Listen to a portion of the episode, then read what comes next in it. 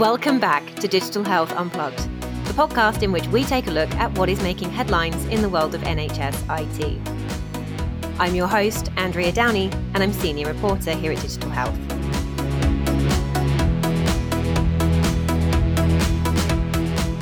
Hello, everyone, and thank you for tuning in to another episode of Digital Health Unplugged. In this episode, we're going international.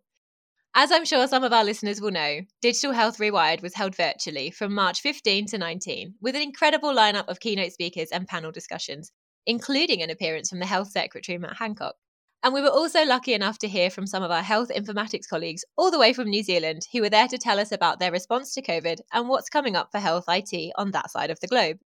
So we decided we would share their wisdom with you on this episode of Digital Health Unplugged. You'll hear from Shayne Hunter, the Deputy Director General of Data and Digital at the Ministry of Health in New Zealand, Ruth Large, Deputy Chair of the New Zealand Telehealth Forum, and Nigel Millar, Chief Medical Officer for the Southern District Health Board. Here's what they had to say. Good evening uh, to those here in New Zealand, and good morning to those people over in the UK. And um, thank you for getting up very early although I must admit I was in at six o'clock this morning. Things are pretty full on at the moment with the vaccine program. So, um, yeah, so an early start for me and an early start for you. Um, yeah, uh, the title of this is The Legacy of COVID 19. Um, I describe, you know, COVID 19 as a bit of a curse and a blessing. Uh, it's been a curse for many nations around the world, and New Zealand's been very fortunate not to be cursed in terms of um, the public health issues, I guess, uh, and mortality. But we certainly have been very busy here in New Zealand. The blessing is that it's actually uh, given us a bunch of money that we've probably for many years uh, fought to get and struggled to get, or have gotten bits of money, but not quite to the extent that we managed to this year. And so I thought I'd talk a bit about what what actually we've been able to achieve as a result of um, of COVID. So I will just move through my slides. Um, the first slide here, I guess, was um, very early on. We did a couple of things. One was we went to cabinet and we got agreement to some principles that were really designed to give us the opportunity to get on and make decisions really quickly um, and not have to go back to cabinet or in some cases even at an executive level. It was essentially a case of empowering the team to get on and do the right things. So as you can see on this slide, we agreed a set of cabinet principles. Uh, the other, the other, um, the other thing that I raised with my team was uh, essentially a few things. One is we're going to get hit with a lot of requests for people um, to be able to demonstrate to us their technology or sell us their technology or even come and give us their technology. Um, we need to make a call around whether we should do it or not, and if we should do it, when we should do it. Because in the early days of of um, of the pandemic, we really had to get ourselves into a space where we were clear about what the problems were, which I'll come back to. Um, the second thing was um, what I what I wanted to be sure of was that that we came out of this having moved forward. Uh, I didn't want us to be in a position where we were in the same places where we started, or in particular where we didn't uh, have an opportunity to improve the health system on an ongoing and more enduring basis. I guess our view in New Zealand was that some countries may well throw a lot of money at COVID, uh, and it will be very specific, and at the end of it, they will you know throw it away to some degree uh, we just didn't feel that we had the luxury here in New Zealand to, to do that. And so we wanted to make the most of what money we had and move from good to better to best. In other words, we just needed to get started on something, just do it and start moving forward and over time improve. Uh, and one of the systems that we put in place, which I'll, I'll talk about, uh, is a really good example of that. Um, from a from a problem point of view, I said to the team we really needed to focus on uh, defining the problem space that we needed to uh, to really address. Uh, I put one of my team into our uh, national response team, which was small to start with and growing very quickly, and said, find out what we need to do. Um, so we really grouped it into what we need to do around sort of communications with the public and with government, the public service, and our health workers looking at what what we need to do to support intelligence across the system so that we can actually help the system manage effectively uh, patients um, as well as to do surveillance as well as to understand how we would respond to spe- specific outbreaks. And then we had a massive job around coordinating and it was not just around coordinating our technology response but it was around coordinating access to critical supplies and that included uh, medical supplies, it included technology, and it included medical technology, and interestingly enough, it included getting workforce into New Zealand across the border. So there was a, a lot of work that we had to do to support that sort of response. Um, I won't go into the detail on this diagram other than to say that there are a number of systems that we uh, needed to put in place for um, for COVID, and this has evolved, I guess, from the early days of the pandemic right through to vaccinations right now. And I made a list of some of the systems that we actually had to rapidly stand up. Uh, one of them was contact tracing. So we have a number of public health units in New Zealand. They do contact tracing generally for uh, communicable diseases. It was a mixture of uh, electronic systems and paper based, depending on which uh, public health unit you were in. We needed to create some what we called surge capacity. That was the ability for us to take the load at a national level, and we needed a system to do that. That system we have iterated 21 times in 12 months. Um, we would never normally do that with a system. We would iterate once in 12 months. We probably would have taken a year to develop a business case and a year to actually iterate once, and then we would have given it to you and it would have missed the mark, and you might have got version two if we had the money to carry on.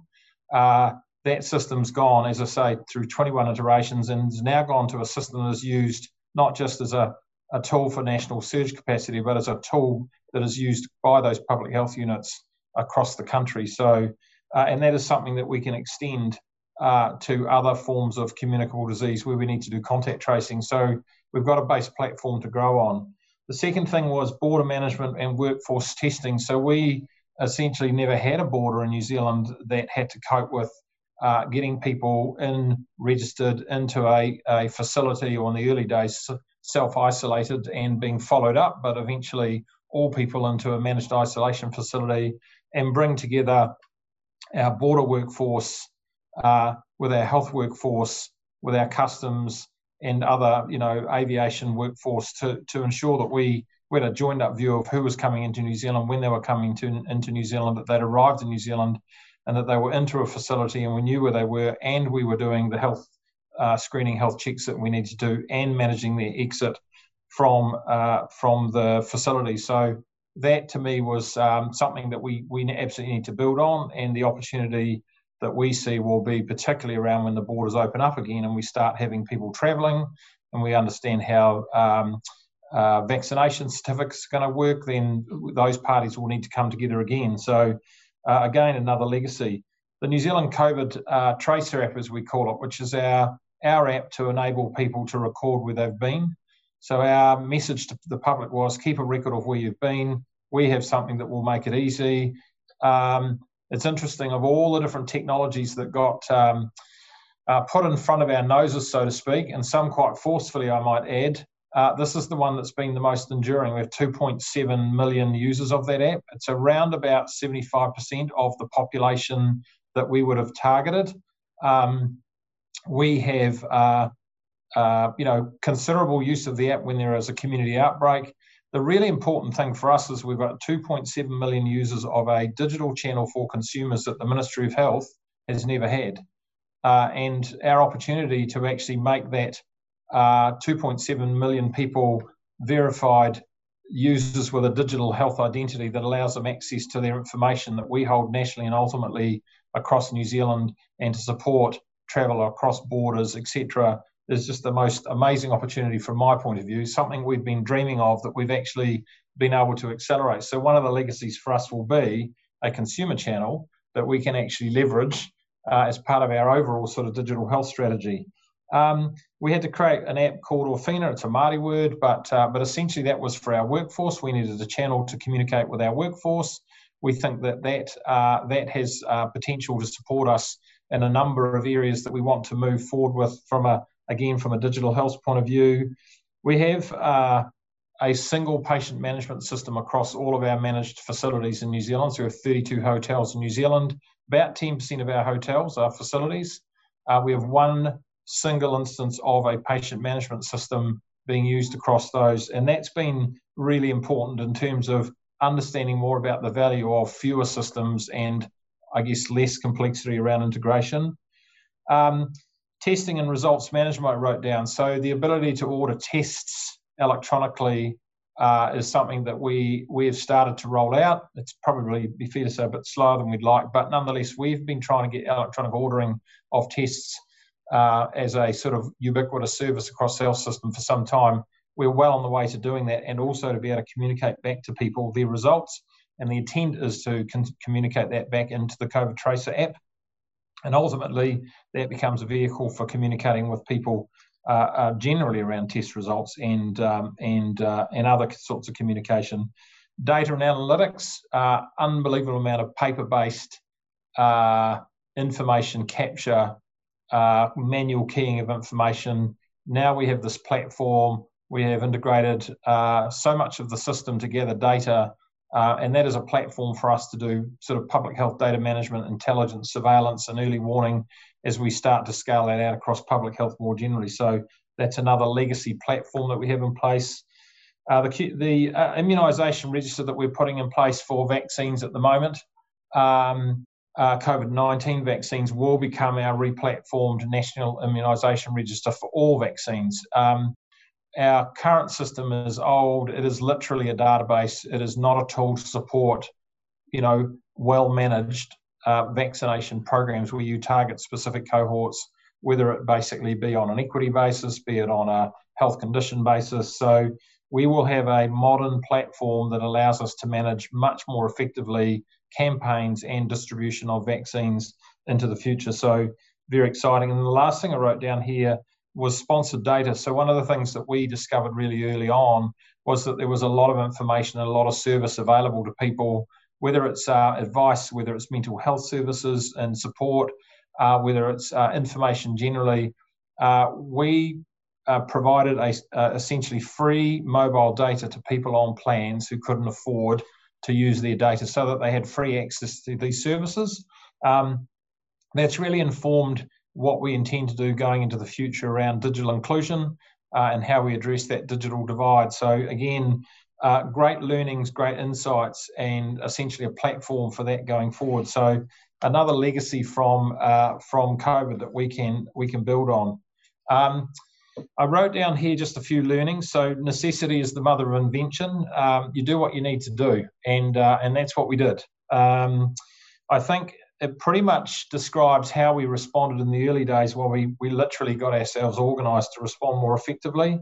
Uh, the other thing I wrote down here is regions are simply lines on a map. So um, we came together as a nation. We shared data with each other where we normally wouldn't. We did things together that we normally wouldn't do. Um, and I think it proved to be that we can actually work together uh, if we really need to, and we need to to to build on that um, that we did through through COVID.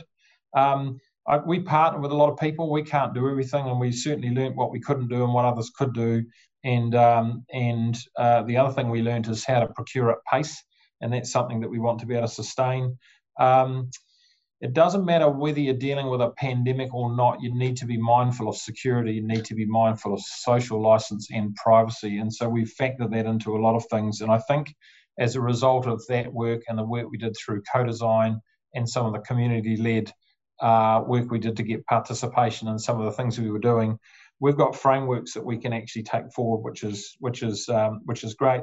We've also learned that when the money flows to enable, it's amazing what you can do. So the funding models to support the sort of things that we want to do in the future. Uh, I guess we now understand the criticality of it. We now need to get on and uh, execute uh, a number of changes in that regard.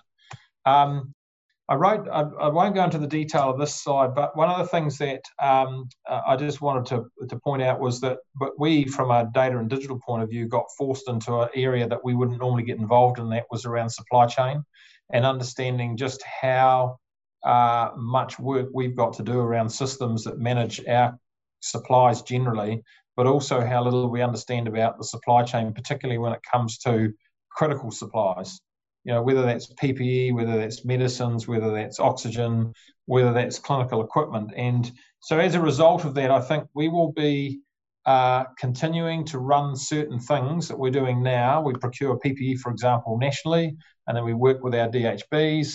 Um, basically, we will continue to provide that sort of service at a national level, mainly because we want to be in a position where we're much better placed for a future pandemic, which you know everyone suggests is you know, not just around the corner, but inevitable. So another legacy from COVID 19 for us. I won't read this just to say a whole bunch of things that we move forward as a result of um, COVID 19, uh, most of which I've covered off. One thing I'll point out there is we now have a population that understands what a QR code is. A lot of people didn't know what a QR code was before. Uh, and we see a lot of value in QR codes in terms of people having ready access to information about medicines, about services. You know, there's a range of things that we can do. For example, we're even looking at uh, vaccination sites and how we can actually provide information and have people scanning QR codes. So a lot of value in that for us as well. Um, the last thing I guess I'd just say is that is that we've shown the art of what's possible, uh, and I think that for us, uh, that will enable us to actually uh, put up different cases and get different types of funding to implement things in a very different way because we've shown, as I said before, 21 iterations, starting and making something better, uh, but also uh, demonstrating that we can make sensible and smart uh, choices and that we do think about and do position for the future. So um, I think the art of the art of possible is something that uh, that will do us well, and another legacy from COVID nineteen. So uh, that's it from me. Uh, thank you very much for listening. I look forward to um, to the panel discussion as we uh, as we move forward.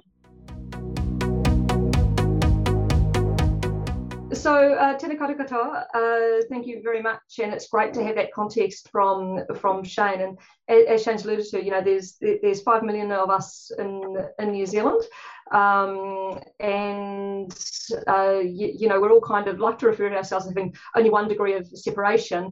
Um, and in fact, that was uh, never more true than this morning when I started a new job. And uh, along comes the doctor and says to me, Oh, you're from the Waikato. And I said, Oh, yes. And he says, Well, you will know my classmate. And indeed I did. So, you know, uh, and, and it's funny, Becky's laughing, but it's, you, you know, it's funny, isn't it? We're, we're, such a small place and it's very easy to pick the phone up and call a friend. And we do it all the time up and down the breadth of the country. Um, so, what I'm going to cover a little bit today is just talking about the context of the way we work um, and put a clinical spin, I guess, on what, what Shayne's been, been talking about. And I start with this because um, all, all, of us who are clinicians um, work in this professional bureaucracy and we work with our um, informatician colleagues and those who are combined clinical informaticians and technologists and gosh, we love our CIOs and you know the our, our, staff at the Ministry of Health are just fantastic, but they so don't get what's going on on the floor. They just don't get it, and they can't, and we shouldn't expect them to.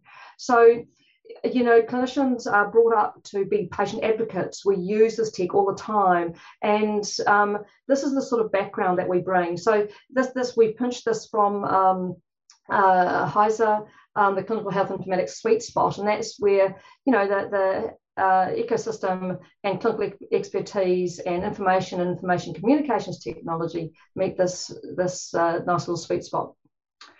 So this is where I talk about what we've done in New Zealand, which to be honest was really something born out of frustration. And um, I'm sorry, I'm talking a bit fast. It's a jolly Kiwi accent too, but um, you'll see that, um, that this was a clinical group based in New Zealand, um, and we're we must be about two years old, so pre-COVID.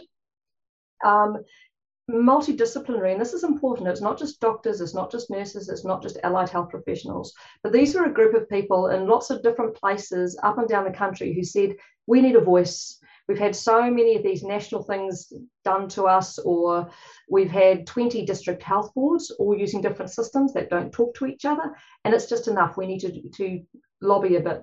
So this is how this group sort of got born, um, and then became more formalised by recognising a gap. And you'll see this slide just outlines how many members we've got and where they're all from. And 434, I guess, doesn't seem very much given the, the context of 5 million people. And now we've got 16,000 uh, doctors, for example. Uh, but it's, it's enough to actually touch almost every, every part of the country and um, every workplace in the country. So we're growing a collective voice, and our ministry colleagues have been incredibly good to us, um, you, you, know, and as is Health Informatics New Zealand in supporting us and I hope that we're useful. Um, we do um, squeak a lot, um, but at least we're all squeaking in unison, which I think um, you know makes a difference. So look, this this slide here uh, just reflects what's happened in our um, for our primary care colleagues. As I move on to talk a bit about telehealth. So, in the context of CiLN, was a quite a young organisation, one year in um, before we hit COVID and growing as, a, as an opportunity to interface with our ministry colleagues. Um, telehealth then was sprung upon us in a effort to move as many patients as possible out of our waiting rooms in primary care. So um, you can see from here that there were more than 5,000 practices who were asked with about 24 hours notice to send 75% of their uh, consultations um, into um, a virtual arena. Now, this is in the context of these sort of tools that we were using. You know, they're all um, fixed wall mobile units um, used for multidisciplinary meetings. Almost all of our telehealth work, so um, provision of healthcare to patients, um, whether separated by physical space, was done with um, hard based um, hardware. Um, there was very little in, in, terms of software, software and uh, the ability to um, store and utilize the cloud really was only a few years old and not being used that well. So this is really hard for our general practice colleagues because they majority of them you know they didn't have webcams um, their telephone lines just fell over um, so the, the problem was significant. So this is where the New Zealand Telehealth Leadership Group came in. So we've provided a guiding coalition. We were formed before uh, COVID um, in 2012. So um, we've been around a little while. And we actually already knew what the barriers were. So we were able very quickly, again, within that 24 hour period, to go, these are the things that we need to happen. So we worked with the, the um, College of General Practice, sorry, and um, a, a, group called Health Navigator who supply patient information to provide support for our patients and our providers in telehealth. So I guess this reflects those two different things. One of a body which was formed quite recently, a much larger clinical informatics network, and then a telehealth group that was smaller but included clinicians, technologists, um, security experts, program managers, um, CFOs, whole lot of people working together under the scenes who could quickly stand something up and support their colleagues. And this is actually my last uh, last slide, which just shows you what the New Zealand Telehealth Forum and the New Zealand Telehealth Leadership Group has uh, come to form over the last uh, uh, 12 months. Um, we were mostly a, a volunteer organisation with a paid program manager, and the ministry have very kindly um, now providing us with a, a, bit more funding for um, our chair role and our program manager role and deputy chair. That's been absolutely vital and helped us fund a whole lot of webinars as well. And uh, if you're interested in uh, a little bit more information, you'll find us at www.telehealth.org.nz and I'm sure there may be time to chat about that afterwards. But hopefully, that's a little little nutshell rundown of uh, what we've been up to. Kia ora tata, ko pencho hel te moanga ko weti awa, ko makam ploka iwi, no dora mehau, no Nigel Millar talking no. I'm Nigel Millar, Chief Medical Officer, really a geriatrician, uh, unfortunately a disaster junkie, having lived through the Christchurch earthquakes as CMO, uh, this was um, more of the same. I didn't say bring it on, but I thought, well, here we go again. So let me talk about what actually some practical things from a district health board point of view. The district health board, we cover 300,000 people, everything, aged care, residential care for old people, intensive care, the whole nine yards. So I'm going to talk about the, the informatics response in uh, district health boards, a bit about the National Health Index, because that's one of our treasures. Um, the fact that unifying clinical records across a, a geographical area actually is very handy and um, something about some new systems we we got we got into quickly. You're not supposed to do in an emergency. We did anyway. So the national national health infrastructure, you have to have roads to drive on, and, and somebody somewhere in New Zealand, the late 1970s, thought everyone should have a unique number. And um, by 1993, when I got to New Zealand, um, we had the formalized National Health Index, and everybody was, was numbered. Not quite everybody then, but um, the format was ABC one two three four. Um, very simple. You can remember it. If I stagger into the emergency department and, and my last last gasp is Golf Golf Alpha two one zero three, they'll know it's me and all about me. And if it's a South Island, they can then click it and get all my records. And um, it's it's as usable as that. I hear people talking clinical handover, you know, Alpha, Bravo, Charlie, one, two, three, four, uh, and the name, but it's it's as usable as that.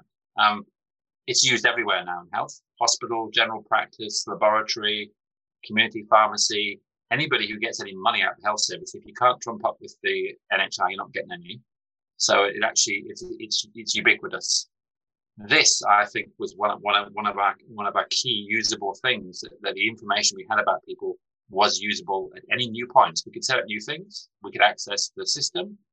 So we, we could set something up for community testing. Um, the primary care team in WellSouth rigged up a, a, a, web access system. So in the car park somewhere, they can have um, uh, a laptop, you know, running through someone's cell phone, connected to systems, able to find people in the national system and accurately identify them. And, and that was, to me was critical. So in the South Island, New Zealand, um, it's the same in most district health, most regions and district health boards, a bit of a theme. But in the South Island, we've got 1 million people, five district health boards, um, who run three public health units. They cover across each other. Um, so we have one clinical portal for our health record, um, a lot of unified data, and that includes all the laboratory results. And that was a kind of critical thing for us. So whoever did a test, wherever it, it's in the same place. And that's accessible by all the hospital clinicians um, and by GPs, one click on their system, community pharmacists, and a whole range of other people. And, and the laboratory results are, are unified across the region, and, and it's the same in, in, in, the northern region and other parts of New Zealand. They have systems, they're very similar systems. So what that meant for us is, is whenever, wherever there was a COVID test, um, irrespective of the laboratory or time of day, um, that that would be um, the test would be performed. It would be injected into our shared laboratory system and available to the public health system, to the GP, um, to the hospital, and, and other relevant clinicians. You know, if, if, someone, you know, if I got a crazy question about what's happening somewhere, is a, is, is a patient affected? I could actually get the result. So it created a unification. Um, and, and, people could also see testing in, process, in progress. So if a test had been requested, then so we were sending uh, tests from Southern, some to Christchurch, doing some ourselves. It made no difference. You didn't have to chase anything because the results were were were chaseable, and the laboratory, of course, could make immediate notifications on top of that. So from our point of view, this, this was great. That was based on a system run by Sysmex um, called Eclair. Um, that they put together um, some useful COVID views, um, and we could we could allocate testing wherever we liked. Um, as we as we brought on new testing capacity, you know, we started testing in some hospitals for, from de novo and the rural hospitals. We could join in quite easily through our laboratory partners. Um, and from our point of view, this this was kind of um, game changing. Um, our testing system um, was was quite simple and straightforward. Again, same sort of basic infrastructure. Um, you could call up like um, the bottom picture is me getting my test uh, last week or well, actually a little bit earlier, the week before last, um, I had a cold and I just had to ring, ring a phone number, give them my magic number, which they, they didn't need to have it because they could look me up, it saved them a lot of time. And then they gave me a choice of where I was to go and I drove in and got tested. Um, if you walked into a testing center, we sometimes did pop-up testing. You know, we did, we wanted to do sort of community screening. Uh, people could walk in as long as they, they were compos mentis to give us their name, date of birth, and a couple, a couple of other useful bits. You could find out who they were, connect them in, give them the label all your all your samples and everything, and it all happened reliably. Um, and, and that, of course, then allowed national notification, all the things that Shayne needed to run run the system from the center. Um, one thing I've always been told is don't do new things in emergency. Just do do well. But we broke all the rules in Southern. We were just on the cusp of being one of the first, I think, perhaps the first district health board to move into Microsoft Teams and 365.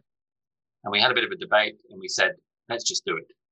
So we actually, after our lockdown, we said we're going to do this, and we actually implemented it and turned it on.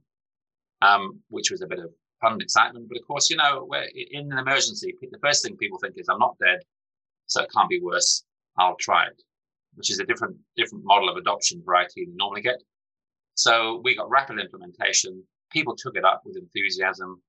Um, so I thought I'd work. It's probably I was running this, the technical advisory group. So I ran every single part of that on Teams. Um, apart from the beginning, the, the video wasn't very good. We used Zoom, but eventually we used the video from Teams. Um, so we did everything on it. So now I, now I have a complete record of every transaction, every meeting, all the minutes, every document we reviewed, everything we sent out. It's all in one place. It's all sorted.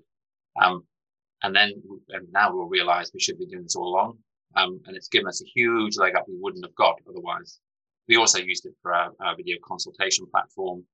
And in, in Christchurch, just up the road, they managed to link Teams into the patient administration system, which is which gets across that problem with tele- telehealth that you've got to work out how you book the appointments. Well, now that now we've managed to join the platform to the appointment booking system, which is great. Um, I, I, got an email on a Sunday morning um, from a surgeon who's actually sent at three o'clock, and he had been busily over the weekend coding a sort of coding a COVID power app, COVID screening power app using the Microsoft 365 program. Um, and so we use that for all of our front door screening at the hospitals. So if you rocked up to the hospital, they asked you, you know, have you been in contact? Have you been overseas? All the questions that we kept on changing because public health liked to change the case definition. So they could they could change it. To begin with, before that, we, we had to send something out at three o'clock in the afternoon to guarantee it got everywhere by five to get all of our front doors changed. But now we could do it with a press of a button. Um, and it was, you know, available on people's phones with a joint to our hospital network or their iPad or the, or the desktop thing and we could we could collect the data. We didn't quite get smart enough to connect that to electronic health record, but I'm sure we could have done if the, if the whole thing had lasted a bit longer. But we ran that ran out of steam to some extent, so we don't have to screen as heavily now. So in conclusion, long-standing infrastructure. You've got to make you've got to have a really good infrastructure to get through this.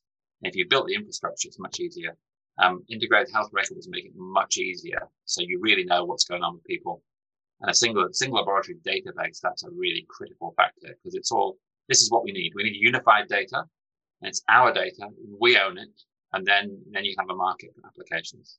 And the other thing I learned is um, try some new stuff in emergency. It's actually okay. What a great discussion from Shayne, Ruth, and Nigel there. I hope you enjoyed hearing the experience of our New Zealand friends as much as I did. And if you do want to know more about what went on at Rewired or to rewatch some of our sessions on demand, you can do so at digitalhealthrewired.com. And that draws this podcast episode to an end.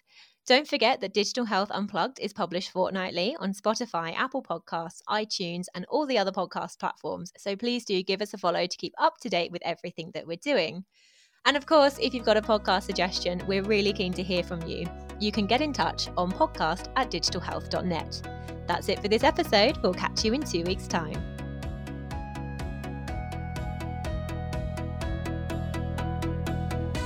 You've been listening to Digital Health Unplugged. We hope you enjoyed this episode. For more episodes or to keep up to date with what Digital Health Unplugged is doing, you can give us a follow on Spotify, Apple Podcasts, or your favourite podcast channel.